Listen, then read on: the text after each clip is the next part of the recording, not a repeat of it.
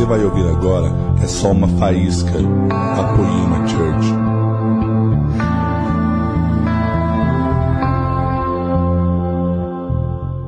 Glória a Deus, que bom estar aqui. Que bom a gente estar junto nessa casa. Estou muito feliz. E eu sei que nem vou perguntar se vocês estão felizes, porque eu sei que vocês estão felizes com Jesus, amém? E essa noite eu estou aqui para compartilhar com vocês algo que Deus tem colocado no meu coração, algo que Deus tem compartilhado comigo. E eu quero compartilhar com vocês. Como eu disse de manhã, uma vez eu li uma história que dizia assim que um homem, ele tinha inventado um equipamento de segurança para carro. Sabe quando a gente quando nas montadoras o carro passa por uns testes de segurança, de cinto de segurança, e ele tinha feito esse equipamento. Aí uma certa vez, um homem perguntou para ele assim: por que, que você não patenteou isso? Agora todo mundo está copiando, todo mundo está tá pegando essa ideia sua. Por que, que você não patenteou isso? E esse homem falou o seguinte: ele falou, aquilo que salva vidas deve ser compartilhado. Queridos, nessa noite eu falo para você: você tem compartilhado Jesus? Você tem compartilhado ele ou você tem patenteado ele só para você? Aquele equipamento, ele pode salvar vidas aqui na terra de um acidente. Jesus salva a vida para a vida eterna. Jesus é o Salvador. E muitas vezes pessoas lá fora estão morrendo porque nós não compartilhamos. Compartilhe Jesus, amém? Compartilha Ele. Agora eu empolguei também. De manhã eu contei outra história e eu vou contar de novo outra, tá bom? É, semana passada eu estava indo ministrar lá em Mogi. Aí eu estava indo com os meus guardiões, né? Tem umas pessoas que quando meu marido não pode ir comigo, eu tenho uns guardiões, né? Da galáxia, não, da Maria mesmo. Aí eles foram e a gente ia para para Mogi. E de repente eles colocaram no Waze. Eu já tinha ido várias vezes, mas eu não sabia. E eles colocaram no Waze e a gente foi. Chegou uma hora que o Waze mandou virar e eu falei, gente, não é por aqui não. Sabe, no meu espírito falou, não é por aqui. E eles, não, o Waze, o Waze falou pra gente virar. E de repente a gente se perdeu e para, a gente foi para lá em Guararema. Imagina. Mais de 30 quilômetros, a gente se perdeu. E o que, que eu quero dizer com isso? Gente, cuidado com os ways da vida. A única pessoa que tem a direção certa para nós é Jesus. A única pessoa que tem a direção certa para a minha vida e a sua vida é o Espírito de Deus. E nessa noite eu tenho convicção no meu espírito, com o espírito ligado ao céu de Deus, que Deus vai dar uma direção para nós hoje, amém? Não é um Waze qualquer não, mas é o Espírito Santo de Deus vai falar conosco essa noite. Você crê nisso? Porque quem vê, quem crê, ela consegue ver a glória de Deus. Amém? E hoje a gente vai estar tá falando de uma história de um homem chamado Neemias. Abre aí no livro de Neemias. Abre a sua Bíblia, por favor. Em Neemias e fica nele. Fica nesse livro que Deus vai falar muito conosco. Eu creio nisso. Porque Neemias, Deus falou comigo de uma maneira incrível sobre unidade nesse livro. Porque esse livro fala de pessoas, fala de adultos, crianças, homens, mulheres, pessoas diferentes pessoas com ocupações diferentes, profissões diferentes, pessoas que elas não tinham nada, muita coisa assim igual. Uma era médica, o outro era sacerdote, o outro era era comerciante, mas eles tinham uma coisa em comum, um propósito. E a mão graciosa de Deus estava com eles. E eles conseguiram fazer o impossível. E eu creio que a mão graciosa de Deus está sobre nós, para que a gente possa fazer o impossível se tornar possível nas nossas vidas e através das nossas vidas. Eu creio nisso. Então abre lá, abriu em Neemias, vai no versículo 2. Vamos começar a ver o que Deus tem para nós nessa noite. Deus nos ajuda, Deus. Nos dá, papai, tudo aquilo que nós precisamos, Deus. Pai, eu sei que o Senhor está aqui, Jesus. Oh, Pai, fala conosco, Deus. Fala conosco, Jesus. Nós precisamos de uma direção, Pai, do céu para as nossas vidas, Jesus. Nós precisamos, Deus. Então vai lá no versículo 2, diz assim: Anani, um dos meus irmãos, veio de Judá com alguns outros homens.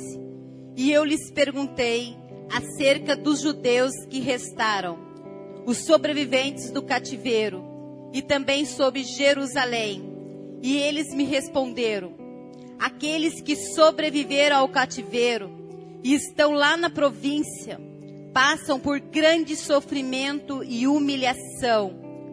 O muro de Jerusalém foi derrubado e as suas portas foram destruídas pelo fogo. Quando ouvi essas coisas, sentei-me e chorei. Passei dias lamentando-me, jejuando e orando ao Deus dos céus. Queridos Neemias,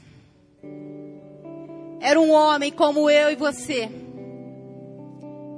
Mas ele tinha algo tão profundo, uma compaixão tão profunda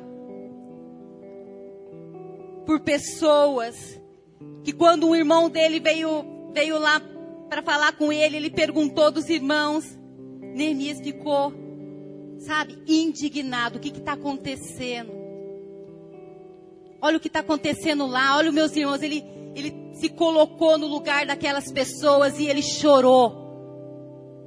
Querido, você está chorando por algo? Se você não está chorando, eu peço para você agora. Lembra de alguém que está precisando do seu choro, alguém que está em ruínas lá, seja na sua casa, seja no seu trabalho. Põe aqui, puxa na sua mente e fala: Deus, eu preciso chorar. Essa cidade precisa do choro da igreja. A sua faculdade precisa do choro. A gente tem que começar a se colocar no lugar das pessoas. Tem muita gente lá fora, nós estamos aqui recebendo algo tremendo do céu. Mas tem pessoas lá fora, sabe, em trevas, e ela precisa. E nós precisamos chorar e falar: Deus, será que eu estou aqui sem fazer nada. Querido, chore pela sua família. Eu vou começar agora o culto. Eu quero que você chore, porque eu sei que no final você não vai sair daqui chorando. Mas você vai sair daqui alegre. Mas agora eu quero que você chore. Que você lembre daquela coisa e fala: Deus, eu quero. Eu quero fazer algo. Eu quero, Jesus. Aqueles muros lá na minha faculdade estão destruídos. A minha família tem está destruída em alguns locais. Senhor, eu preciso. Você está entendendo essa noite? Nós precisamos, querido, chorar como Neemias chorou. É tempo da igreja chorar. E depois diz lá no verso 6.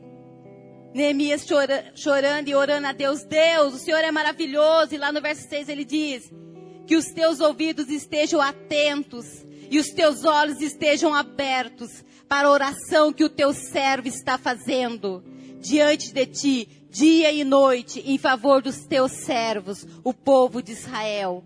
Confessa os pecados que nós, os israelitas, temos cometido contra ti. Sim, eu e o meu povo temos pecados.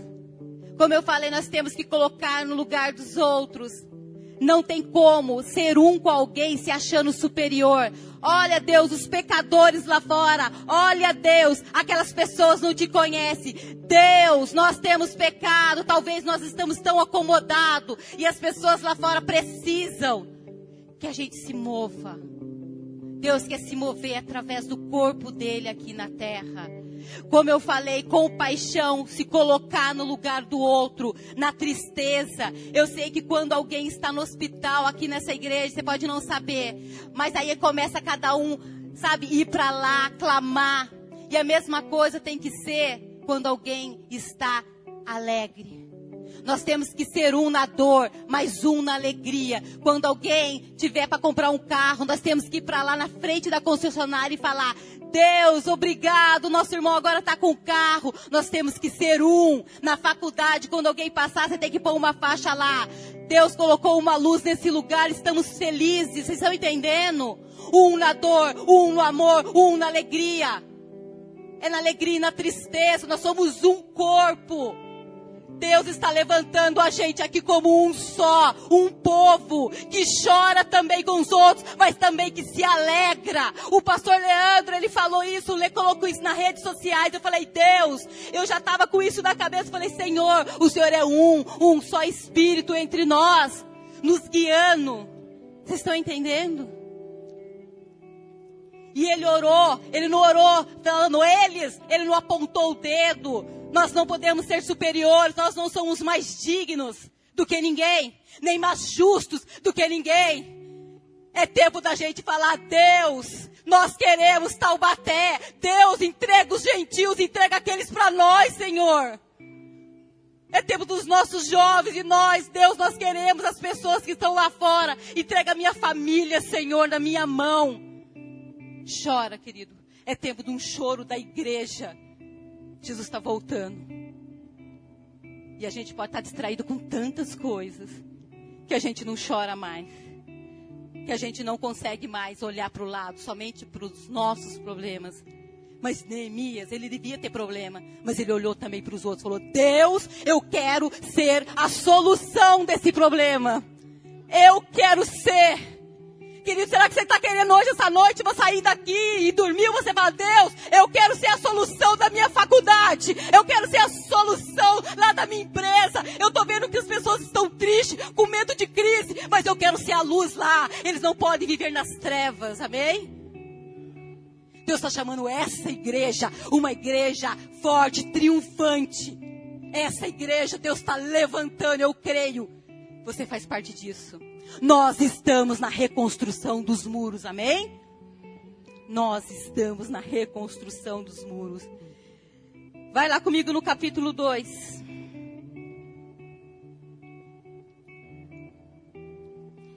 Lá no capítulo 2 diz assim: Nunca antes Neemias estava servindo o rei e diz assim: Nunca antes tinha estado triste na presença dele. Por isso o rei me perguntou: Por que o seu rosto parece tão triste? Se você não está doente, essa tristeza só pode ser do coração. Queridos, Neemias, ele era o copeiro de um rei, mas esse rei não era um rei cristão, era um rei, era um pagão, ele não era um cristão. Muitas vezes nós estamos trabalhando em lugares que o Senhor nos colocou, e você fala: Nossa, não tem ninguém de Deus aqui. Eu estou triste, esse lugar não tem luz. Ele estava alegre e feliz. Muitas vezes você fala, Deus me coloca num lugar onde só tem pessoas que, que, que servem ao Senhor. Não, Deus quer te colocar lá. Naquele lugar que você está, para você ser luz lá. Neemias estava triste aquele dia e ele notou quando que alguém, lá no seu trabalho, aonde nós estamos, almoçando, não sei aonde, que alguém chega para você e fala, você é tão feliz, por que, que você está triste hoje?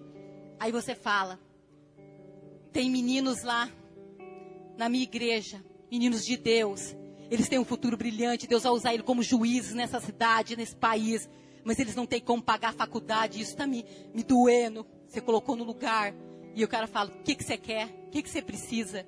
Queridos, eu vou dizer uma coisa para você. Quando você tem esse coração, quando Deus sabe que Ele pode amar o outro através da sua vida, é como aconteceu com Neemias aqui.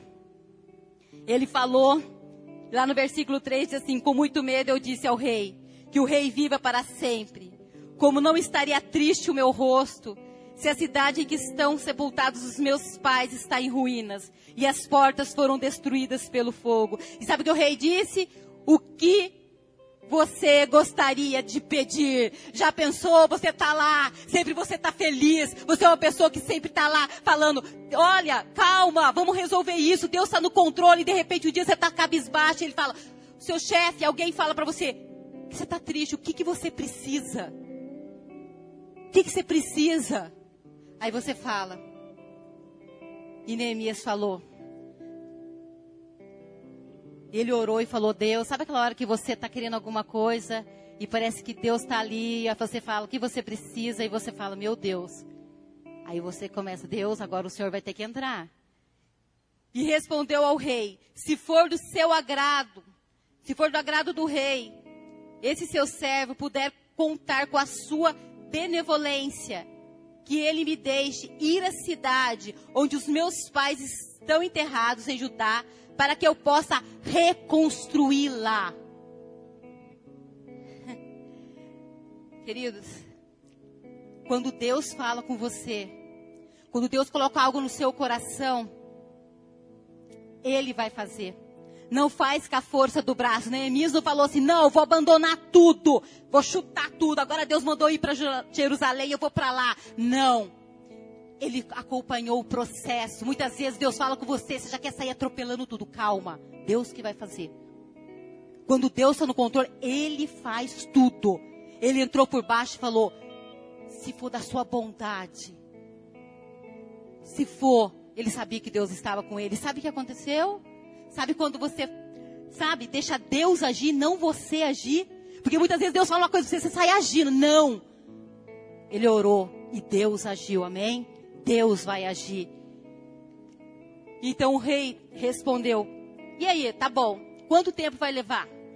Ele falou: Ah, uns meses aí. E ele concordou que ele fosse.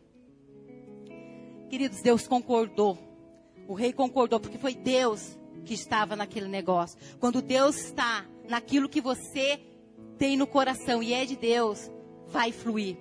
Vai fluir, nem precisa da força do seu braço, vai fluir. E depois diz lá no, no versículo 7: A seguir acrescentei. Quando Deus está com a gente, fala: Deus, agora o Senhor está, então eu vou pedir o que eu preciso. E aí ele falou: Se for do seu agrado, rei, eu poderia levar cartas do rei aos governadores para que me deixem passar até chegar a Judá, e também uma carta para Asaf, guarda da floresta do rei, para que ele me forneça madeira para as portas. Como eu falei, quando a gente tem a motivação do céu, quando você tem algo do céu no seu coração e Deus está movendo, Deus dá o aval que você precisa. Deus dá o acesso. Queridos, quando você tem isso no coração, Deus vai dar o acesso àquela pessoa da sua família que você que precisa, que você quer, que você está orando. Deus vai dar o acesso. Quando nós temos a motivação do céu, Deus vai colocar um GC naquela casa. Que falou, Deus precisaria um GC lá. Deus vai dar o acesso àquela casa. Deus vai dar o acesso a hospitais, no, pro, pro DOR. Deus vai dar acesso. E Deus dá o acesso. E Deus tem dado o acesso para pessoas nesse lugar, para casa, nas suas famílias. Deus tem dado o acesso para o nosso pastor e a nossa pastora lá na América. Deus tem dado o acesso para o Mark, lá na Alemanha, lá no Oriente Médio. É Deus. Deus vai dar acesso, Ele vai dar o aval que você precisa e também vai prover aquilo que você precisa. Não somente o financeiro, mas aquilo que você precisa para derramar sobre aquela pessoa, para derramar naquela casa, para derramar naquela nação, para derramar pela cidade. Ele vai dar a madeira para você construir a palavra dele. Você vai fluir. É isso que é o nosso Deus. Você está com medo de, de participar do muro? Ele que vai fazer tudo. Você só vai falar: Eis-me aqui, Jesus. Eu quero fazer parte dessa reconstrução. Hey, esse é Deus. É esse um Deus vivo. Um Deus que vai. Um Deus que quer usar os seus filhos para a glória dele.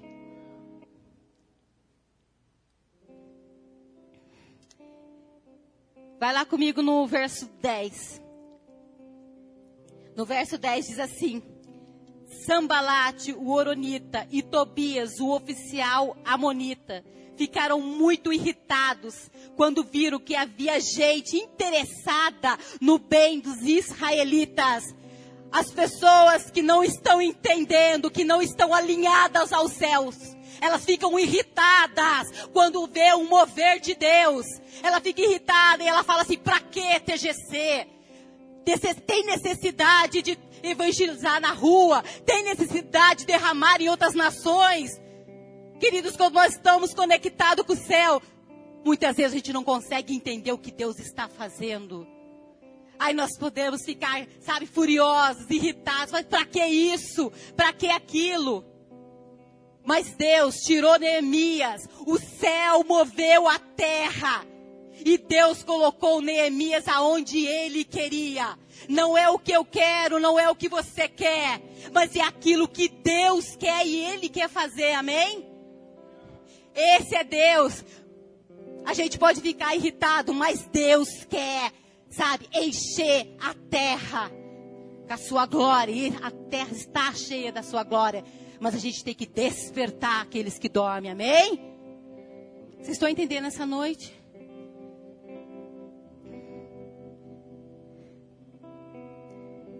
Aleluia.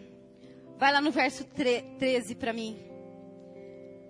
E Neemias, ele não deu atenção para isso. Ele falou: Não, eu vou para lá, eu vou para os muros, eu vou ver. E lá no verso 13 diz assim: De noite saí pela porta do vale, na direção da fonte do dragão, e da porta do esterco, examinando o muro de Jerusalém que havia sido derrubado e suas portas que haviam sido destruídas pelo fogo. Queridos, o que eu digo essa noite, sai um pouco da bolha que você está. Sai um pouco de frente dos celulares e olha ao redor. Olha ao redor da sua família. Olha ao redor. Pode ser que você encontre ruínas lá. Nós temos que sair do virtual e entrar na realidade. Vamos entrar na realidade da nossa cidade, na realidade que está acontecendo dentro do nosso casamento. Entra na realidade.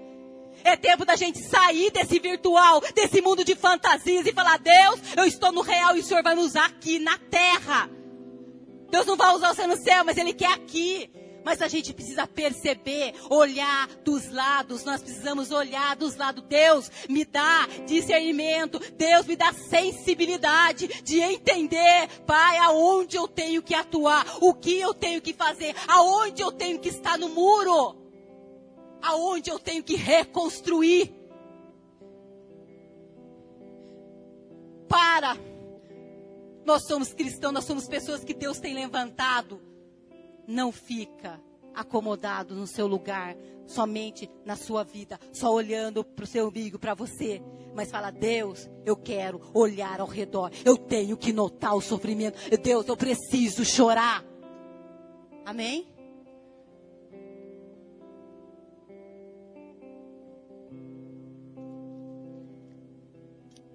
E aí, vamos continuar. Gente, vai lá no versículo 17. Vocês estão entendendo? Mas fica aí no livro, me perseguindo aí na direção. Se perde não. Que Deus ainda tem falar bastante coisa pra gente, amém? E lá no versículo 17 diz assim: Então eu lhes disse: Vejam a situação terrível em que estamos. Jerusalém está em ruínas e as suas portas foram destruídas pelo fogo. Venham, Vamos reconstruir os muros de Jerusalém, para que não fiquem mais nessa situação humilhante. A pergunta que eu faço hoje para vocês: venham, vamos reconstruir os muros. Você quer reconstruir os muros? Você quer fazer parte dessa reconstrução? Você já está fazendo parte dela. Você já está fazendo parte dela. Você está aqui. Você já está. Também lhe contei, no 18, também lhes contei como Deus tinha sido bondoso comigo e que o rei me tinha dito. Eles responderam: Sim, Vamos começar a reconstrução. E se encheram de coragem para realizar essa boa obra. Queridos, essa noite se enche de coragem. Deus vai encher você de coragem. Aquilo que faz tempo que você precisa fazer, que Deus está te falando no seu coração. Hoje Deus vai te encher e falar: vá para aquele muro. É aquilo lá que eu quero para sua vida. É isso que eu estou te pedindo. É isso que eu estou falando. E agora pergunta para mim, Maria, mas qual é esse muro? Qual é esse muro? Queridos, em Zacarias 2,5. Em Zacarias 2,5 diz assim: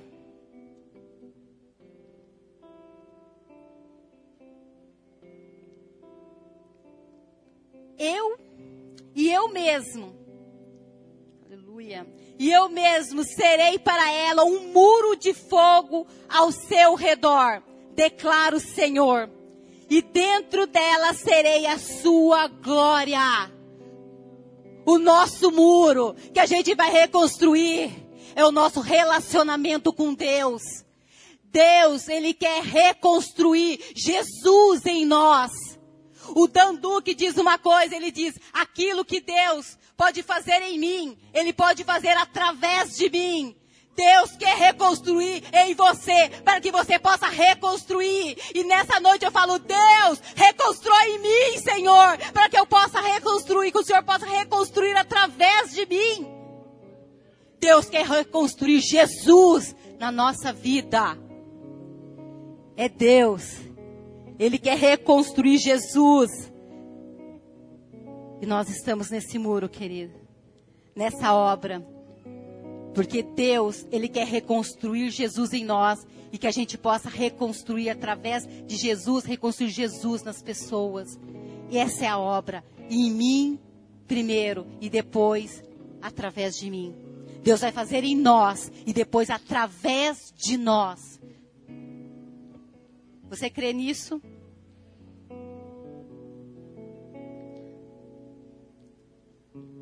Essa noite é uma noite de reconstrução.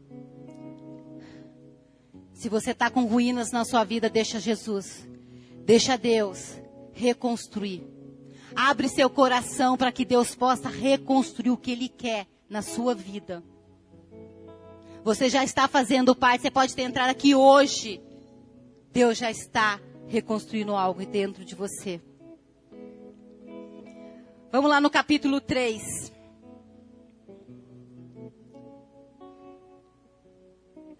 O capítulo 3 fala do poder do 1. Eu li aqui vi o corpo em funcionamento.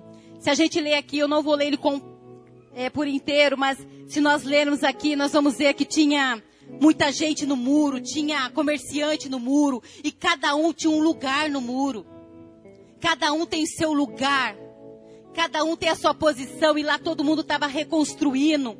Um estava reconstruindo a, a, a, o, o, espaço que era perto da porta das águas. O outro estava reconstruindo. Tem gente reconstruindo a sua vida na frente da sua casa. Diz que umas pessoas reconstruíam o muro na frente da casa, na própria vida. Deus está reconstruindo as nossas vidas. Primeiro lugar que Deus reconstrói somos, somos nós mesmos.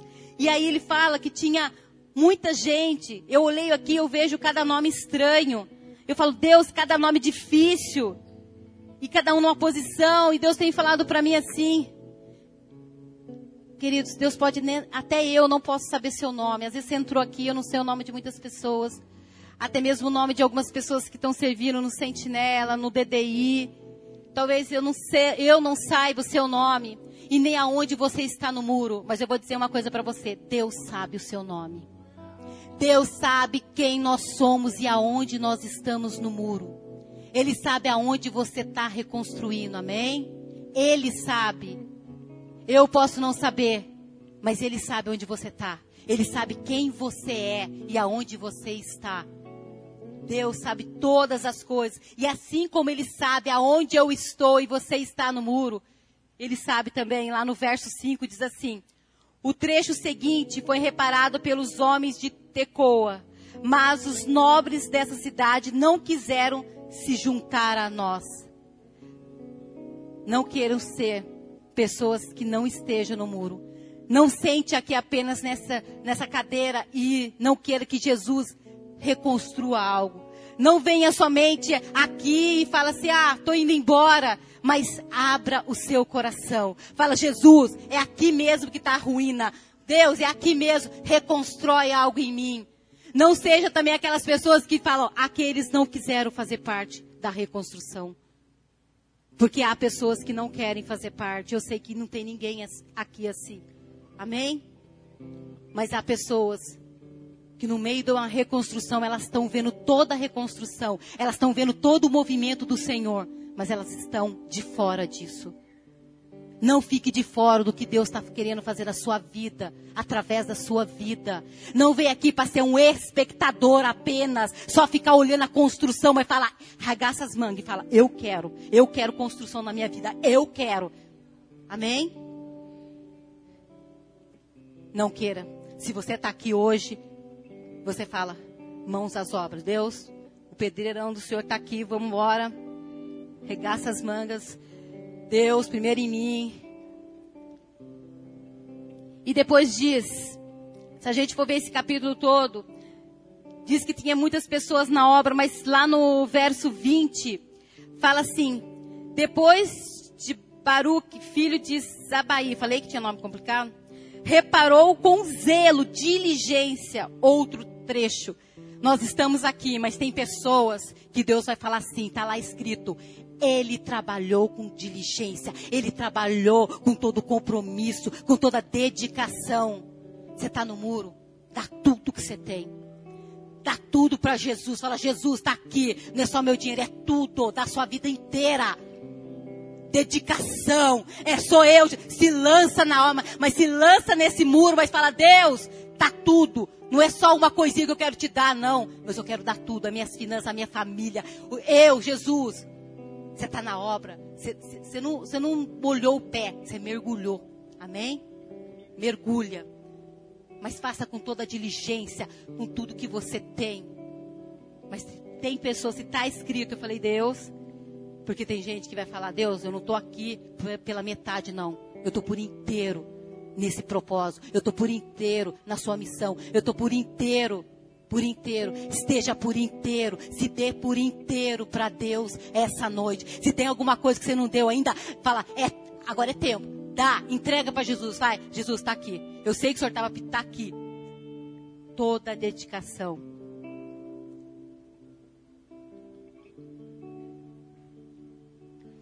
Vamos lá para o capítulo 4. No, verso, no capítulo 4, no verso 1 diz assim: Quando Zambalate soube que estávamos reconstruindo o muro, ficou furioso, ridicularizou os judeus e, na presença dos seus compatriotas e dos poderosos de Samaria, disse: O que aqueles frágeis judeus estão fazendo? Queridos, o inimigo pode falar para você: O que, que você está fazendo? Quem é você? Quem que é você que está falando que vai reconstruir vida? Quem é você para reconstruir a sua casa? Aí ele vai falar: será que vocês vão restaurar o mundo? Será que você vai reconstruir mesmo? O inimigo pode estar falando isso para você. Ele pode estar falando: será que você vai conseguir? Será que vocês vão terminar a obra num só dia? Será que vocês vão conseguir mesmo? Essa moça está falando aí que, a, que nós vamos ganhar a Taubaté, que eu vou ganhar minha família. Mas será que eu vou mesmo, querido? Não deixa o inimigo falar na sua mente. Deixa Jesus ser aquele que fala para você, que fala para você. Ele fala, ele tem a palavra final. E aqui diz que aqueles inimigos falaram o seguinte: será que vão conseguir ressuscitar pedras de construção, daqueles montes de entulho e de pedras queimadas. Querido, inimigo pode falar, ah, será que ele vai pegar lá, o irmão dele está na droga? Será que ele vai conseguir construir o casamento? Acabou o casamento dele. Querido, mas eu conheço um carpinteiro, eu conheço um Deus que se fez homem, eu conheço e ele pode ressuscitar pedras, querido, ele pode mudar vidas, ele pode trazer vida onde tem morte.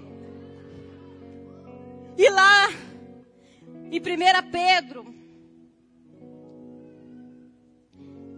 só para a gente confirmar aqui, em 1 Pedro, no 2 e no, no capítulo 2 e no verso 5 diz assim: Vocês também estão sendo utilizados como pedras vivas na edificação de uma casa espiritual para serem sacerdócio santo. Eu estou diante de pedras vivas nesse lugar.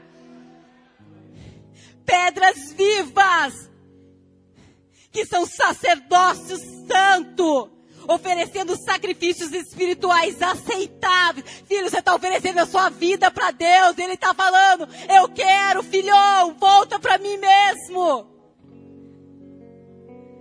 Por meio de quem? Por meio de Cristo. Somente por meio de Cristo nós temos vida. Só por meio, meio de Cristo nós podemos ir ao Pai. E querido, se o inimigo falar para você, vocês podem ressuscitar. Podemos, Jesus está no nosso meio, Jesus está conosco. O Emanuel, ele está conosco e através de nós ele vai trazer restauração, ele vai trazer vida, ele vai ressuscitar a minha família, ele vai ressuscitar as pedras queimadas dessa cidade. Tem muita pedra viva aqui, amém? Eu posso ver pedras vivas aqui, querido. Se você é uma pedra viva, vá para lá, vá para os lugares, queimar. Você é uma pedra viva, viva, vida. A vida está dentro de você. A vida está dentro de nós. Jesus está dentro de nós. Nós somos pedras vivas. Aqui é uma casa, não é uma igreja cheia de pessoas. Aqui é uma igreja, pedras vivas juntas, formando uma casa espiritual. A Poema é um lugar onde está cheio de pedras vivas. E eu vou falar uma coisa para você: tem muito mais pedras vivas para estar no nosso meio. Tem muita pedra queimada lá e que Jesus está querendo, através da minha vida e da sua, ir lá e trazer essas pedras vivas, que elas, essas pedras mortas, elas possam ressuscitar para Cristo. Amém? Não se esqueça, você é uma pedra viva nesse lugar. Você é uma pedra viva, viva nesse lugar. Você não é qualquer pessoa, mas Jesus ressuscitou você das trevas. Jesus fez isso comigo e com você. E hoje você é uma pedra viva nesse lugar. Você não é qualquer um. Você não está sentado aí por acaso. Você é uma pedra viva. Todos nós aqui, pedras vivas juntas, formando algo tremendo para Deus nesse lugar. Amém? Isso, nós somos isso, querido. Você não é, você pensou quem eu sou, você é uma pedra viva aqui. Uma pedra que pode dar vida, vida, vida através das nossas vidas. Amém?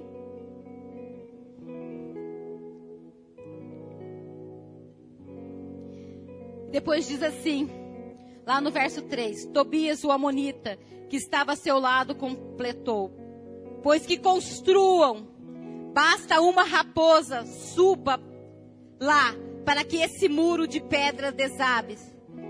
Queridos, o pecado nos separa de Deus. Aqui, raposa quer dizer pecado, na Bíblia simboliza isso. Queridos, nós estamos com Jesus pecado, em nome de Jesus, não tem mais espaço na nossa vida. Nenhuma raposa vai parar a construção do nosso muro, amém? Nenhum pecado mais vai parar a reconstrução, aquilo que Deus tem para você e para sua família. Declara isso essa noite. Pecado não vai parar o que Deus tem na minha vida, não. Nenhum pecado vai falar, Deus, eu sou seu. O pecado não mais me domina, mas quem me domina hoje é o Espírito Santo de Deus. Esse Espírito Santo de Deus, ele me move. Não sou mais movido pelo pecado, pela ambição, por, por cegueira espiritual, não. Mas eu sou movido pelo que eu estou vendo através do Espírito de Deus. O Espírito de Deus, está nesse lugar e Ele quer invadir a sua vida, querido. Deixa, o pecado não faz mais parte da sua vida, amém?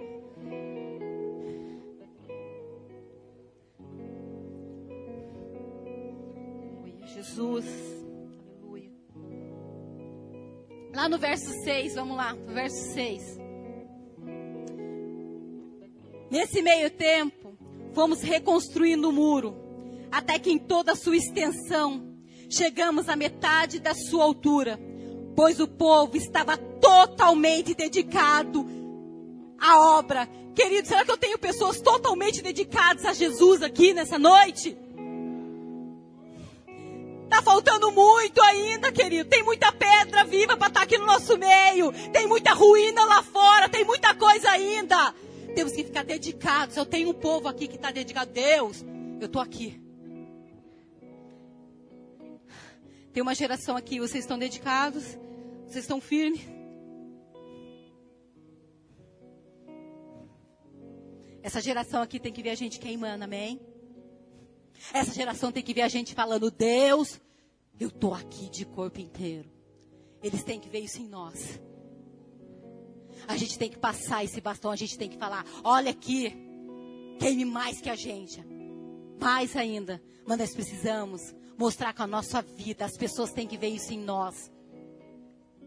Você está com medo, mas Jesus vai te mostrar. Jesus vai nos colocar em lugares. Mas nós precisamos ansiar por isso. Nós precisamos querer isso. Nós precisamos dar nossa vida por isso. São simples coisas que pode parecer simples, mas Deus quer usar você em simples coisas, mas que vão transformar vidas.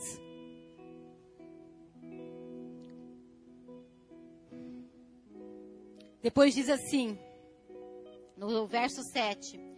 Quando, porém, Zambalate, Tobias, os árabes, os amonitas e os homens de Astod souberam que os reparos nos muros de Jerusalém tinham avançado e que as brechas estavam sendo fechadas.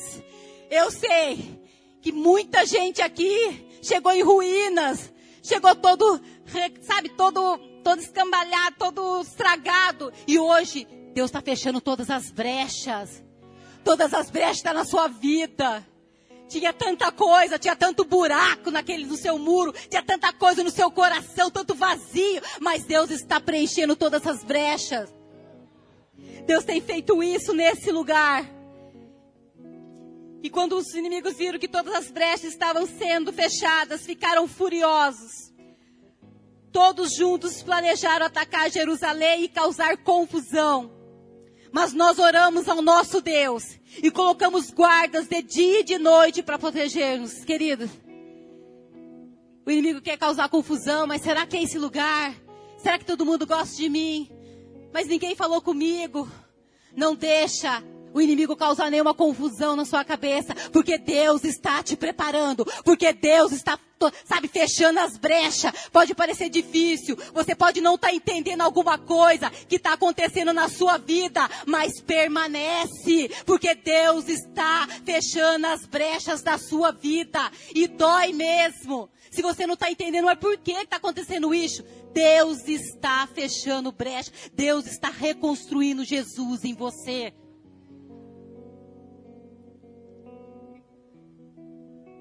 E lá no verso 10 diz assim: Enquanto isso, o povo de Judá começou a dizer: Os trabalhadores já não têm mais forças, e ainda há muito entulho. Por nós mesmos não conseguiremos reconstruir o muro. O muro não é reconstruído na força do nosso braço, mas através de Jesus, querido. Ele vai fazer tudo. Ele vai nos ajudar. Ele é o nosso braço forte é Jesus. E você pode, como diz aqui, estar tá cansado. Eu digo uma coisa para você. Se você está cansado de estar tá lá na reconstrução da sua família, na reconstrução do seu GC, do seu ministério, da sua vida, eu digo uma coisa para vocês: pede ajuda. Nós temos um Deus que nos ajuda e nós temos o corpo dele aqui. Você tem um corpo, você pode contar conosco, amém? Você não está sozinho, se está difícil para você, peça ajuda. Jesus quer te ajudar, mas Ele também quer te ajudar através do corpo dele que está aqui. Nós somos o corpo de Jesus nessa terra, amém? Então peça ajuda. Se tem muito entulho, peça ajuda. Porque aqui pedir ajuda, e lá no verso 13, diz assim: Por isso posicionei alguns do povo atrás dos pontos mais baixos do muro, nos lugares mais abertos, divididos por famílias, armados de espadas, lanchas e arcos. Fiz uma rápida inspeção e imediatamente disse aos nobres, aos oficiais e ao restante do povo: Não tenham medo. Não tenha medo. Quando você está precisando de ajuda, a gente vai se unir. E a gente vai colocar gente ali para orar de um lado, pessoas para te ajudar do outro. Não tenham medo. Lembre-se de que o Senhor é grande e temível. E lutem por seus irmãos, lutem por seus filhos, lutem por suas filhas, lutem por suas mulheres, lutem por suas casas. Deus está falando hoje. Lute por suas mulheres, lute por seus maridos, lutem por seus filhos, filhos, lutem por seus pais, lutem por sua casa. Deus está conosco. Lute. Está difícil? Pede ajuda do corpo, mas lute por aquilo que Deus está fazendo através da sua vida.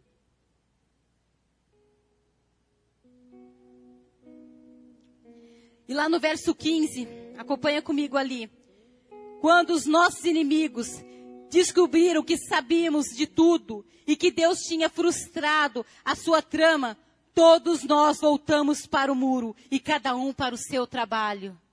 Estava difícil para você, mas a gente se juntou. Isso é o poder do um. Estava difícil, agora você falou, Deus, oh, o Senhor me ajudou e o corpo está aqui. Agora sim, deixa eu caminhar. Agora eu tô. Agora eu vou ajudar outro lugar. Você estava precisando de ajuda, mas agora você já está bem. Você vai estar tá ajudando em outro pedaço do muro. Isso é corpo. Isso é poder do um. Isso é unidade com o céu e a, e a gente aqui na terra. A unidade do corpo de Cristo. Como é importante a gente saber, vocês não estão andando sozinhos. Nós temos o GC, nós temos aqui, pastor. Você não precisa você tem Jesus e você tem o corpo dele, amém? Vamos lá para o verso 19. Diz assim: diz assim. Então eu disse aos nobres, aos oficiais e ao restante do povo: a obra é grande e extensa, e estamos separados, distantes uns dos outros ao longo do muro do lugar de onde ouvir o som da trombeta. Junte-se a nós ali e o nosso Deus lutará por nós. Queridos, quando tem algum problema, seja no GC com alguma pessoa, as trombetas tocam os UATs começam os grupos. Gente, tem que orar. Gente, o irmão está no hospital. Gente, precisamos disso. A trombeta toca. E aí nós nos juntamos e Deus luta por nós. Queridos, quando tem algo lá na sua família, você vai e dispara. Nós nos juntamos e Deus luta por nós. Quando a nossa igreja lá em São José dos Campos, ela está precisando de uma coisa, ela toca uma trombeta e nós nos juntamos e Deus luta por nós. Quando a nossa igreja em Mogi das Cruzes, ela toca uma trombeta, nós nos juntamos e Deus, sabe o que Ele faz? Ele luta por nós. Nós nos juntamos em oração e Deus luta por nós. Quando outras igrejas dessa cidade que nós ajudamos, elas trocam a trombeta, nós nos juntamos e Deus luta por nós. Quando, ei, quando o nosso pastor Leandro e a Érica, eles estão lá nos Estados Unidos, ele troca uma trombeta, nós nos juntamos e Deus luta por nós. Quando o Mark, lá na Alemanha, ele toca uma trombeta, nós nos ajuntamos e Deus luta por nós. Queridos, não é distância física, mas é a questão que nós temos o mesmo Pai. Nós somos filhos de Abba, isso que nos une. Oh, nós estamos ligados à videira, queridos. Você pode estar lá no Japão, mas quando você tocar uma trombeta, nós nos juntaremos e Deus irá lutar por nós. Esse é o poder do um da igreja. Essa é a igreja triunfante de Cristo. Essa é a igreja triunfante de Cristo. Eu posso nem te conhecer, cara, mas se tocar uma trombeta. Ai, se tocar uma trombeta, nós vamos nos juntar. E o Senhor vai lutar por nós, amém? Nunca esquece disso, querido. Só toca a trombeta que nós vamos juntar. Amém? Aleluia. Aleluia. Vamos lá no, no capítulo 5. no capítulo 5, lá no verso 1, diz assim: Ora, o povo, homens e mulheres, começou a reclamar muito de seus irmãos judeus. Eles estavam reclamando que alguns irmãos estavam oprimindo, estavam cobrando juros altos, tinha muita reclamação. E lá no verso 6, vai lá comigo. Quando ouviu isso, quando Neemias ouviu isso, essa, toda essa reclamação e essas acusações, ficou furioso. Ele fez uma avaliação de tudo e resolveu. Eu vou dizer uma coisa para vocês, principalmente para quem está chegando hoje, é a primeira vez que você está aqui. Você pode dizer, meu Deus, encontrei um lugar maravilhoso. Você encontrou mesmo, amém? Essa casa é maravilhosa. Eu amo essa igreja. Eu amo igreja. Eu amo GC. Sabe por quê? Eu amo GC? Porque tem pessoas lá. Eu amo pessoas. Então você está no lugar certo. Você vai ser amado aqui. Mas eu vou dizer uma coisa para vocês. Aqui é um lugar que você vai receber muito amor. Mas aqui é um lugar maravilhoso. Mas não é um lugar que só tem pessoas perfeitas. Você não vai encontrar pessoas perfeitas nesse lugar. Mas você vai encontrar aqui pessoas sendo reconstruídas por Deus, amém? Pessoas que Deus está reconstruindo. Então o que eu quero dizer com isso? Neemias ali naquele contexto, ele estava diante dessas reclamações. E aqui não está longe também de ter algumas reclamações. Nós somos pessoas falhas, pessoas em construção, como diz uma frase, nós estamos em obras. E pode acontecer algo. Mas Neemias aqui, o que, que ele fez? Ele sentou e resolveu. Pode ser que aconteçam coisas aqui. Mas, querido, uma coisa que Deus tem falado: senta e resolve. Não sai embora, não vá embora chateado, não faça isso. Nós estamos numa casa onde Deus move. E se está acontecendo alguma coisa, vamos sentar e conversar. Não é tempo, é tempo de nós termos uma igreja madura, uma igreja que resolve, senta e com toda a clareza e precisão do céu, nós conseguimos resolver as nossas diferenças. Nós não podemos mais viver como uma família que não resolve as coisas. É tempo da gente sentar e resolver, amém? E Neemias disse uma coisa lá. Ele diz assim, lá no verso 13: Deus assim sacuda a sua casa. Ele diz: E Deus sacuda e tal homem seja sacudido e esvaziado. Eu digo uma coisa para vocês: que Deus possa sacudir a gente, que Deus possa nos sacudir e cair essas escamas, que não deixa a gente ver o propósito que Deus tem é muito maior que essas indiferenças. É muito maior que qualquer coisa que você possa ter acontecido com você aqui. Deus aconteceu uma injustiça, vou embora. Querido, onde você está, onde Deus tem te colocado, que Deus possa sacudir e falar, ó, eu, o propósito é muito maior que isso que está acontecendo. Que Deus possa nos esvaziar de nós mesmos. Deus tem que nos, sabe, esvaziar do meu eu, meus direitos, do meu achismo, do que eu acho que tem que ser. E que Deus possa nos esvaziar e nos encher dele. Porque quando a gente está cheio de Deus, nós conseguimos transformar situações. Quando a gente está cheio de Deus, nós transformamos ambientes. Só uma pessoa cheia de Deus, ela pode, sabe, levar algo mesmo do céu para as pessoas. Queridos, não é tempo de imaturidades mais, mas é tempo de sentar e resolver. É tempo de deixar Deus sacudir a nossa vida e falar: Deus, se tira isso de mim. Deixa eu ver que o que o Senhor está fazendo na minha vida e vai fazer através da minha vida é muito maior que isso. É muito maior que qualquer indiferença. É muito maior que qualquer mimimi, qualquer coisa. Eu sei que você pode falar, mas você não sabe o que aconteceu, eu não sei. Mas eu sei o que Deus tem para sua vida é muito maior que isso é muito maior que isso. Deus falou para mim, fala para aquele povo, aconteceu algo, mas eu tenho algo muito maior que aquilo para eles. Muito maior que aquilo que está acontecendo com você. É o que Deus ainda tem para você e Ele quer realizar na sua vida, amém? Estão entendendo? Que Deus possa sacudir a gente, esvaziar a gente, que a gente possa realmente saber o que Ele quer, deixar Ele mover em nós e através de nós.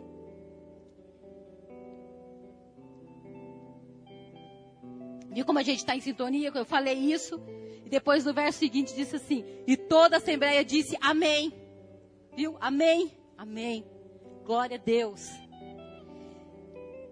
Prosseguindo ali, vamos lá no verso no verso 15. Diz assim: "Mas os governantes anteriores, aqueles que me precederam, aí é Neemias dizendo: puseram-lhes um peso sobre o povo e tomavam dele 480 gramas de prata, além de comida e vinho. Até os seus auxiliares oprimiam o povo. Mas por temer a Deus, eu não agi dessa maneira. Ao contrário, eu mesmo me dediquei ao trabalho desse muro. Queridos outro, outros governadores, eu vou dizer uma coisa para você. Seja aqui, seja no estado, seja no seu trabalho, seja em qualquer lugar. O governo da terra, ele oprime, ele arranca. O governo na terra, quando é um, um lugar governado, sabe, não pelo céu, mas o governo da terra, ele até tira o pão e vinho dos seus filhos. Uma igreja que não é governada pelo Espírito de Deus, ela pode até tirar dos seus filhos o pão e o vinho. Mas uma igreja, um lugar, uma nação, seja o que for, quando é governo do céu, ela está junto na reconstrução do muro. Ela não está te oprimindo, mas ela está falando para você: Deus vai reconstruir a sua vida. Ela está junto com você, reconstruindo os muros da sociedade, os muros de uma nação. O governo do céu, ele não oprime, mas ele constrói algo, ele reconstrói. E nós estamos debaixo do governo de Deus. Nós não estamos oprimindo nada, nós não podemos oprimir ninguém, seja onde você for, porque quem governa a sua vida é Deus. E um governo, sabe, um lugar, uma pessoa governada pelo Espírito de Deus, ela reconstrói. Reconstrói pontes, ela reconstrói relacionamentos, ela reconstrói. Amém?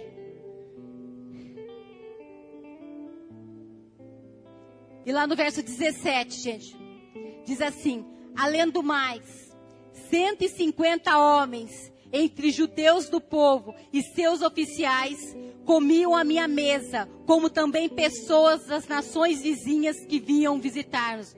Quando há governo do céu, pessoas saem da onde elas estiverem para comer nessa mesa.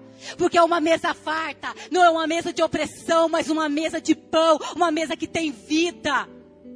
Pessoas de muitos lugares vão sentar com você Pessoas de muitos lugares têm vindo aqui, sabe por quê? Porque ela tem visto pedras vivas. Porque nessa mesa tem o governo de Deus e tem pão e vinho. Para quem quiser se servir, querido, pode se servir nesse lugar, amém? Quando há governo de Deus, pessoas de todos os lugares vêm. Querido Deus, tem esse governo sobre a sua vida.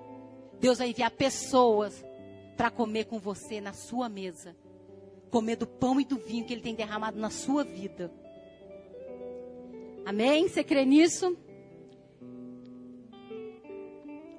Vamos lá no capítulo 6, diz assim: Quando Zambalate e Tobias, Gesem o árabe e o restante dos nossos inimigos souberam que eu havia reconstruído o muro e que não havia ficado nenhuma brecha, embora até então eu ainda não tivesse colocado as portas nos seus lugares, Sambalat e Gesem mandaram-me a seguinte mensagem: Venha, vamos nos encontrar num dos povoados da planície. Eles, contudo, estavam tramando fazer-me mal. Por isso enviei-lhes mensageiros com esta resposta: Estou executando um, uma grande obra e não posso descer. Por que parar a obra para ir encontrar com vocês? Queridos, Aqui está dizendo, eles estavam quase, a obra estava quase completa. E eu vou dizer uma coisa para você. A obra na nossa vida só vai ser completa quando ele voltar, amém? Ele está voltando, então deixa Deus construir em você.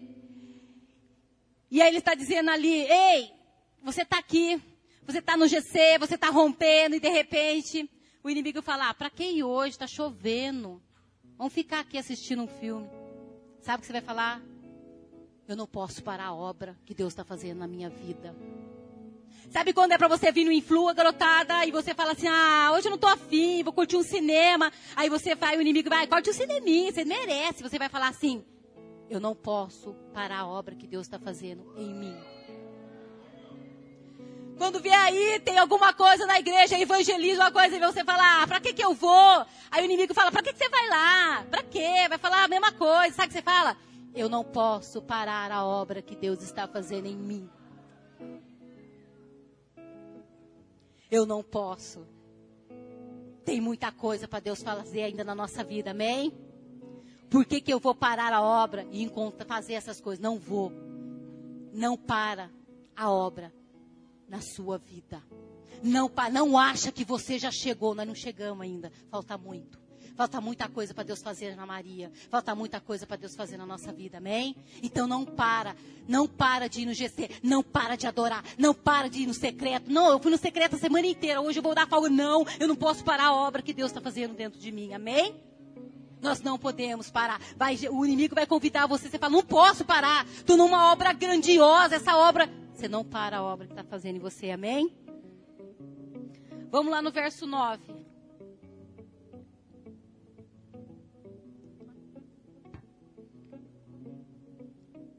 No verso 9 diz assim: Estavam todos tentando intimidar-nos, pensando, eles serão enfraquecidos e não concluirão a obra. Eu, porém, orei pedindo, fortalece agora as minhas mãos. Querido, está difícil. Você não está conseguindo. Você não está conseguindo concluir. Meu, mas eu estou aqui. Meu marido ainda não veio. A minha família não está aqui. No serviço ainda não está não, não, não tá fluindo a luz de Cristo, Jesus, vou desistir. Não. Você não vai orar assim, Jesus, vou embora. Jesus, me mata. Não. Jesus, fortalece as minhas mãos. Tá difícil para você? Sabe o que você vai orar para Jesus? Jesus, fortalece as minhas mãos. Eu não vou parar. Eu não vou desistir. Vai ter dias difíceis. E nesses dias você vai orar para Deus. Deus, Fortalece as minhas mãos, porque eu não vou desistir. Porque eu não, o Senhor não desistiu de mim, eu não vou desistir. Fortalece as minhas mãos. O meu marido vai estar tá aqui. Fortalece as minhas mãos. Eu vou ser luz no meu emprego. Fortalece as minhas mãos. Os meus filhos que estão na droga vão sair. Fortalece as minhas mãos. Os meus vizinhos vão estar aqui. Os meus amigos vão estar aqui. Fortalece as minhas mãos, porque a obra está ainda somente começando, Jesus. Jesus fortalece as nossas mãos, querido. Jesus, fortalece as mãos aqui dos poemeiros desse lugar, Jesus. Fortalece a poema, Jesus. Só está começando, Xandão, Marcela, lá dentinho. Gente, só está começando e a gente tem que falar para Deus, Deus, então fortalece as nossas mãos. Você está aqui, fala Deus, fortalece, viu? E flua, fortalece, fortalece Jesus, fortalece essa, essa geração. Jesus, fortalece as nossas mãos, que nós vamos continuar as ruínas desses lugares. Nós vamos para os becos, Jesus, onde tem entulho, nós vamos limpar tudo, Jesus. Então fortalece as nossas mãos. Gente, vamos lá agora no verso 15. No verso 15 diz assim: O muro ficou pronto no 25 quinto dia. Em 52 dias o muro ficou pronto. Quando todos os nossos inimigos souberam disso, todas as nações vizinhas ficaram atemorizadas e com orgulho ferido, pois perceberam que essa obra havia sido executada com a ajuda de Deus. Oh, o que Deus está fazendo aqui entre nós, querido, é Ele, toda honra, toda glória é dele, é Ele, para Ele, tudo para Ele. Ele está fortalecendo, é Ele. Oh, você está aqui por causa dele. Você não veio ver aqui um caniço, sabe? Uma cana se agitada, mas você veio para ver Ele. Ele falar e Ele está falando com você, querido. É tempo da gente se arrepender e falar: Deus, eu quero me lançar nessa obra. Reconstrói aqui, Jesus. Jesus, reconstrói, Jesus, a minha vida. É Deus. O que está acontecendo entre nós é Deus. É Deus. Deus está conosco.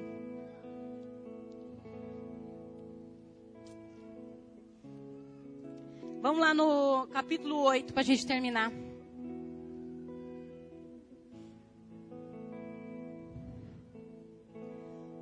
No capítulo 8, lá no verso 1, diz assim: Então, como se fosse um só homem, todo o povo se reuniu na praça diante da porta das águas. Como um só homem, o povo se reuniu. Queridos, eu posso ver um corpo aqui. um povo como um só. E diz assim: pediram ao escriba, ao escriba Esdras que trouxesse o livro da lei de Moisés. E os, o Senhor dera a Israel. Qual foi o livro que Deus nos deu com toda instrução? O povo, como um só homem, como uma só pessoa, nós aqui, ouvindo o que Deus tem para nós através desse livro. Assim, no primeiro dia do sétimo mês, o sacerdote Ezra trouxe a lei diante da assembleia, que era constituída de homens e mulheres e de todos os que podiam entender. Tem homens e mulheres, tem criança aqui, vocês estão entendendo o que Deus quer? Você está entendendo, você pode ter entrado aqui hoje, mas você está entendendo que Deus já quer para a sua vida? Esa estava diante de um povo, de homens e mulheres, que está, que pessoas que estavam entendendo. Ele leu em voz alta, desde o raiar da manhã até o meio-dia, de frente para a praça, de frente da porta das águas, na presença dos homens, mulheres e de outros que podiam entender. Queridos, seis de manhã até o meio-dia, mais ou menos seis horas, Esdras começou a falar do livro. Esse povo aqui, eles tinham uma sede de Deus. Sabe que você ficar, nós estamos aqui há uns 40 ou uma hora falando, mas esse povo ficou seis horas Tamanha era a sede deles. Tamanha é a sede de falar, Deus, o que o Senhor tem. Eles ficaram diante de Ezra, ele com o livro da lei, durante umas seis horas. Sabe aonde eles estavam? Em frente à porta das águas, querido. Um povo que tem sede de Deus. Um povo que tem fome de sede de Deus. Eles estão diante de uma porta das águas. Eu digo hoje, se você tem sede, que Deus abra essas portas das águas e inunde o nosso coração. Que Deus possa inundar aquilo, aquela terra seca que o meu coração ainda e o seu ainda tem. Que Deus possa inundar esse lugar da glória dele, amém? Aquele povo estava seis horas, eles tinham sede e fome. A igreja tem que ter sede e fome do céu. Porque quando a gente tem sede e fome, Deus vem e Deus abre, sabe, com portas e Ele derrama, Ele derrama. E Ele quer derramar essa noite, querido. Você quer tomar dessa água? Que ele só não toma, mergulha nela mesmo, que Deus faça um rio, um rio aqui, que a gente possa mergulhar a nossa fome, a nossa sede tem que atrair, ele ainda atrai o noivo. Querida, atrai o noivo para sua vida, atrai o noivo para sua vida. E todo o povo ouviu com atenção a leitura do livro. E depois diz lá no verso 5, Esdra abriu o livro diante de todo o povo e podia vê-lo, pois ele estava no lugar mais alto. Enquanto abriu o livro, o povo todo levantou. E Ezra louvou o Senhor, o grande Deus, e todo o povo ergueu as mãos e respondeu: Amém. Amém. E então eles adoraram o Senhor prostrados com seu rosto. Querido, quando Esdra estava lendo aquele livro, o povo, sabe o que ele fez? Ele se levantou. Ele se levantou e falou assim: Deus, eu estou aqui, nós estamos posicionados para a obra. O povo levantou as suas mãos e falou: Deus, estamos aqui, eis-me aqui, Jesus. Aquele povo estava com fome e sede, Deus veio. E eles se levantaram, queridos, eles se levantaram. E no capítulo, no verso 8 diz assim: leram o livro da lei de Deus, interpretando e explicando, a fim de que o povo entendesse o que estava sendo lido. Será que você entendeu o que Deus falou hoje com a gente? Será que você entendeu o que Deus, o que nós lemos hoje aqui? Então Neemias, o governador, Esdra, o sacerdote e escriba, e os levitas que estavam instruindo o povo, disseram a todos: Este é o dia do Senhor.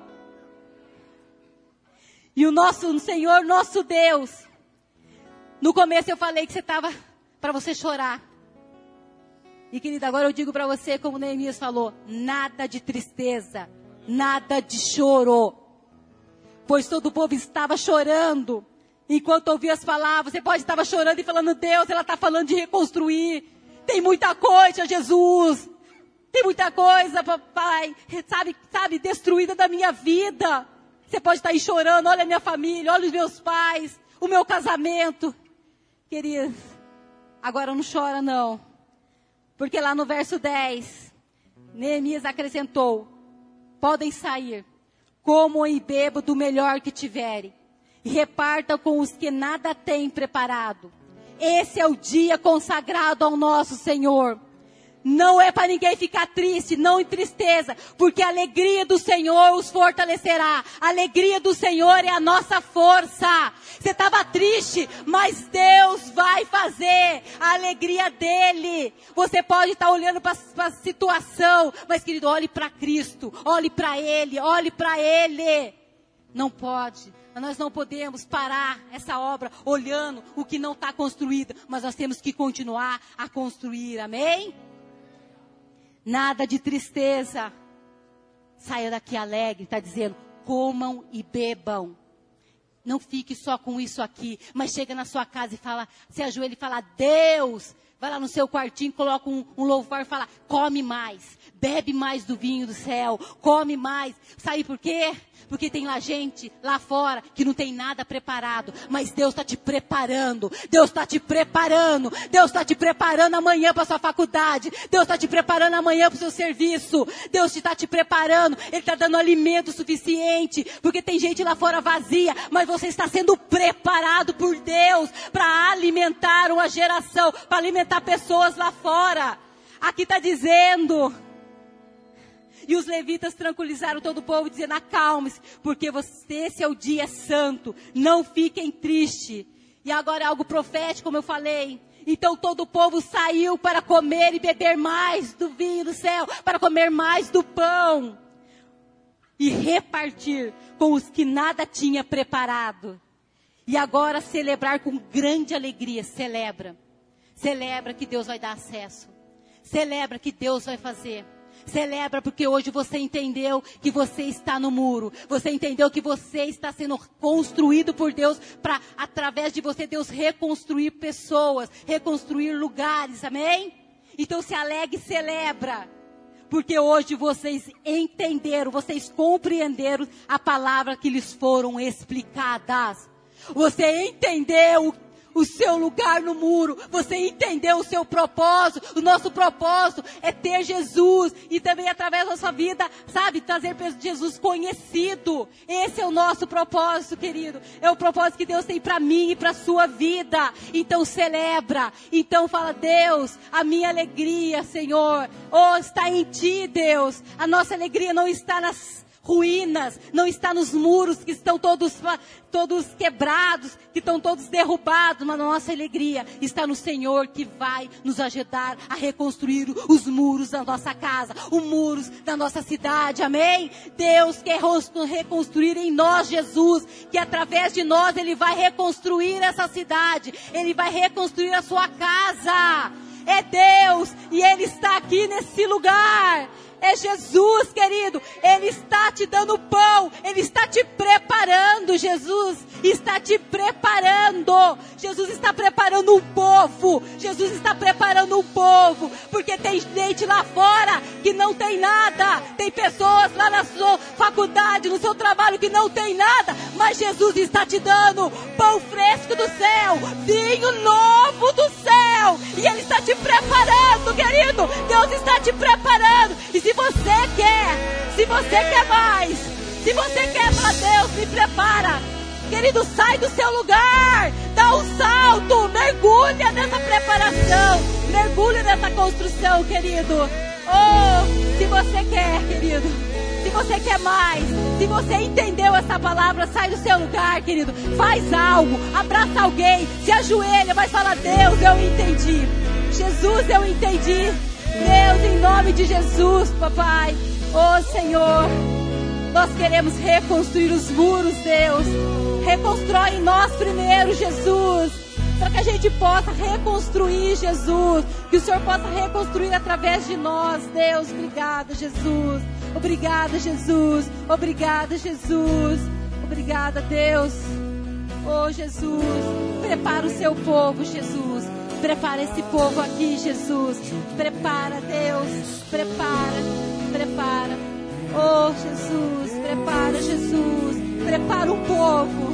Eles estão aqui. As pedras vivas estão aqui, Jesus. pedras vivas. Tem muita, tem muita pedra queimada lá fora. Tem muita pedra morta, mas tem pedra viva aqui que vai acender lá, que vai ser luz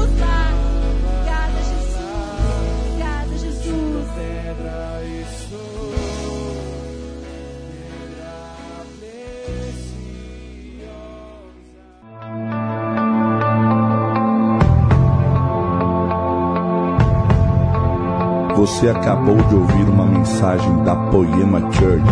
Para mais informações, acesse o nosso site poema.com.br